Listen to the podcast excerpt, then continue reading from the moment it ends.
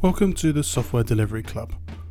Every week, I explore different aspects of the business of designing and delivering production grade software, talking about subjects that I find crucial to good software delivery, as well as to industry experts about how they get to keep their production software running.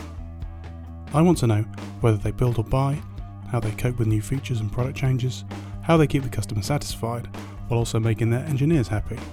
I'll also talk about what tools we like to use and which ones we don't, as well as tales from the front line when it comes to delivering and supporting production grade software. Thank you for joining me. Welcome. I'm your host, Richard Bown. This is episode 15. It's all about the crucial interplay between product and engineering.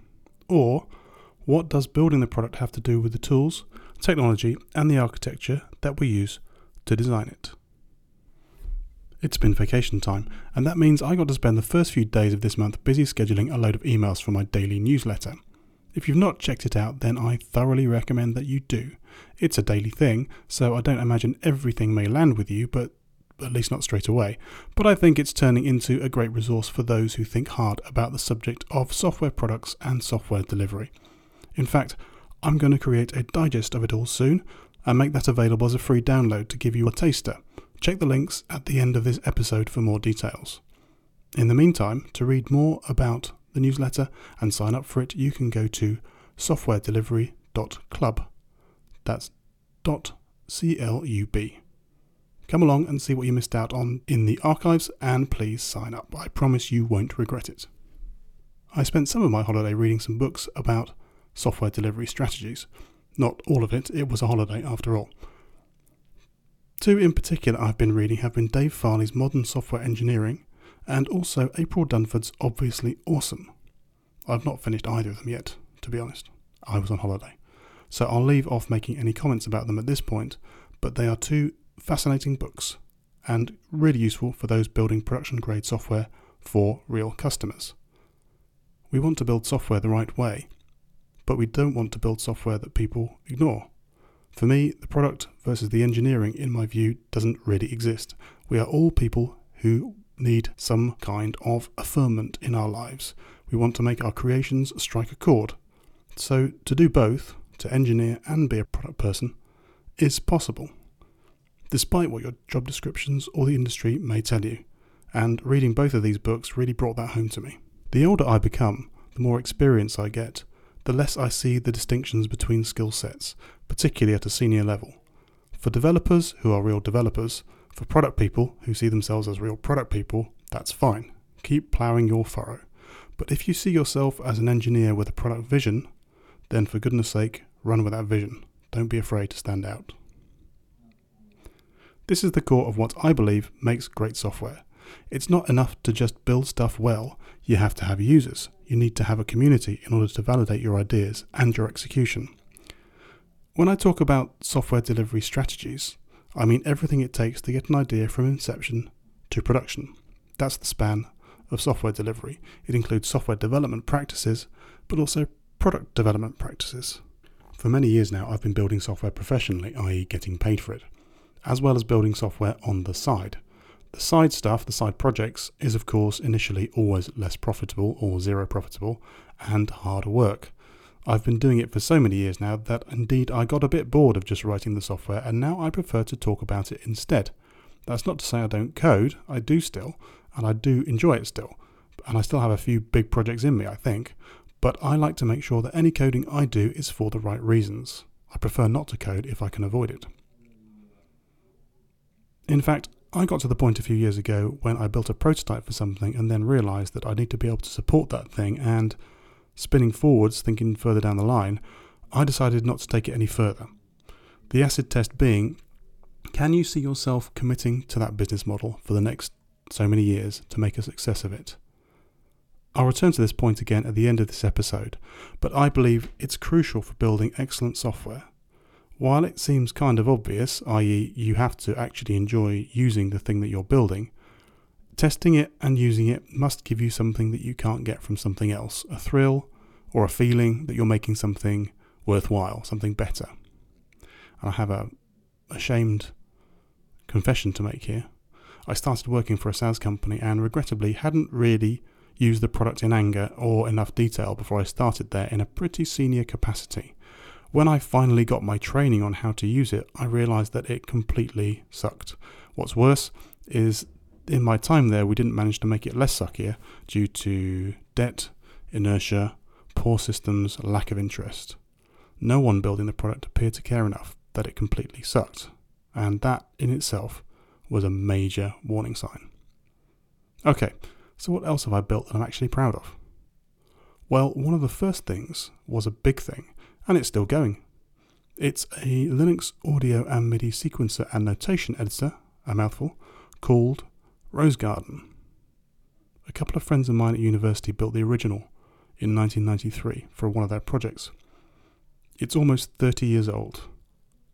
I got into Linux around 95, and me and one of the other originators decided to port this to Linux at the time, and then a few years later completely rewrite it. I've always had an interest in making music, and I learned sequences such as Logic Audio and Cubase, and so using this massive project as a basis for my enthusiasm for music as well as for writing software seemed like a logical step.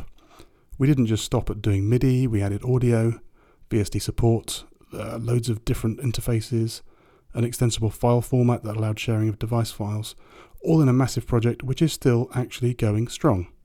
The proof of the pudding is in the eating, as they say. It's been an incredible journey for Rosegarden. Tens, if not hundreds of thousands of downloads, perhaps even add an extra zero, who knows. Many devoted fans across the world, and it's still there. It's still there. It's niche, but still going. I'd like to think that the current version, which in essence hasn't changed since we rewrote it in early 2000s, is a testament to the original design decisions we made, as well as some of the engineering that went into building it. It's definitely down to the tenacity and patience of many tens of developers over the years. In fact, the authors list on the Rosegarden website is 87 individual contributors long. Year by year, new people have come into the Rosegarden fold. I don't contribute much anymore. The Windows build a few years ago, some automation stuff, and that's about it. But what there is now is a wonderful community and there is a need for it to exist still. Therefore, it exists. Product development is understanding what your customer wants. Software development is the practice of building and delivering that thing. The decisions that we make at all stages of these practices have impact and implications on the product, and therefore the experience that the customers have. There is a tension always in building software the need to create something which scratches an itch both for the customer and the developer. This has to be balanced with a viable roadmap to delivering features. And this is particularly keenly felt when it comes to delivering open source projects like Rosegarden. I've worked on many pieces of software in the last 30 years, both in and after college. The most enjoyable and longest lasting pieces of software have been planned, but not too carefully. They have borrowed ideas and then reworked them, and have also been relatively technologically agnostic, bolting new pieces on as they grow, maybe rewriting sections in completely different languages. In order to do this, a modular and flexible design must be the core of what you do. Having an excellent basis for your work, whether you build or buy the core, is the key to making it extensible in the future. You need to keep your options open, listen to what your customers are doing, and be able to add those features without having to throw everything away. When we first discussed rebuilding Rosegarden from version 2.1, which was the university exit version, to version 3, we were in the middle of a architecture discussion for quite a while. I remember this was the time when the Common Object Request Broker Architecture, CORBA, was particularly in vogue, and we did discuss using that. Thankfully, that didn't get very far, that version, and we went jumped straight to version 4. Additionally, backwards compatibility for data the file formats, the supporting industry standards, all ensure that you appeal to a wide range of potential customers. In my professional career, I've also worked on many financial transformation projects for banks and insurers. These have often been based around a single piece of technology, a platform, which provides a business rules type approach to data ingestion and transformation. These are essentially smart, or sometimes not so smart, ETL tools. That means extract, transform, and load tools, which allows the developer to transform large quantities of data at speed to provide defined outputs of data, taking some data, munging it into another type. In this case, the platform is the modular approach. It provides a standard interface to a whole range of data sources, such as relational databases, text files, file streams, REST APIs, XML, etc. These are all plugged into each other via a platform engine which provides a familiar language. These machines we build are required to work quickly, optimized for speed at the database or elsewhere. This was crucial in a production system, but also it was crucial to make sure that the interfaces and the rules applied were consistent and repeatable. Therefore, there was a lot of testing required. Deployment had to be redone, redeployment, retesting, a lot of manual work everywhere. This we learned to automate. Even with some complex database systems, we hand built basic CI CD pipelines ourselves out of the tools we found around us. Even MS Project got used as a basic front end for defining our scheduling dependencies and automating out of that. What you learn is when data integrity is vital, you need to ensure that quality is high. Quality can be improved by manual testing and deployment, but automation of this makes it quicker, more reliable, and less difficult for the developers. So, looking at this, there is more engineering technique required in building something for a bank, where you need predictability and precision, than there is when you're building a creative tool for creative people. There, you need to focus more on features and extensibility. Both need a minimal level of engineering knowledge and capacity, but the banking system will require more attention when it comes to deployment. The same is true, of course, for the user base. Finance systems have a relatively small number of users compared to people who use music software, even those on Linux. So the technology choice and the effort you make to test and deploy your code must match the needs of the user base. If your end customer is paying for your service to be always available and always reliable, then you need to pay attention to testing and deployment. You can choose, for example, infrastructure that will grow with your users' needs, auto scaling on public clouds, possibly architecting for microservices, and deploying into a Kubernetes managed service if your customer requires that. If, on the other hand, you have a single client and they need a REST API for their mobile app, then just deploy infrastructure appropriately. Your architectural choices will inform the speed at which you can move, the people you can hire, and the functionality and quality of service you can provide. Returning to the subject of the acid test that I mentioned earlier, how do you know that your product idea is one that you will continue to commit to, as an individual, as a group, as a company? You must get excited about what you do. You must want to deliver real change to those who you support. How can you commit to this? We can be smart as software types, but we have to admit that we're not as smart as the product marketers. The real product marketers know what the user needs, and they are willing to put a bet on it. They will build something that works. Sure, as an engineer, you can stumble around and come up with a solution that might fit a specific need. You might get lucky. However, you increase your chances of getting lucky if you don't just blindly build stuff, but make an educated, or in sometimes very educated, guess at what will turn your customers on. Walking that line, finding what works. It's the place we need to be every day when we deliver software, because software doesn't sleep.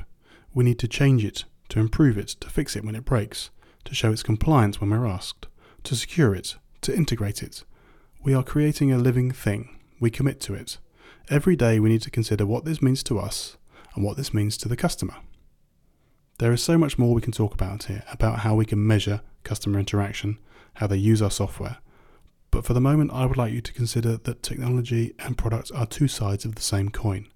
You can't have one without the other, and you need to be proportionate when you make your choices, as they do affect each other.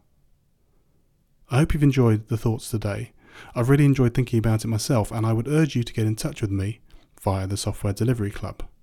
You can go to the page softwaredelivery.club and sign up for the newsletter, and also reach me on Twitter at Richard W. Bown, that's B O W N, or on LinkedIn or via my website. Until next time, keep coding, keep dreaming, and keep thinking software.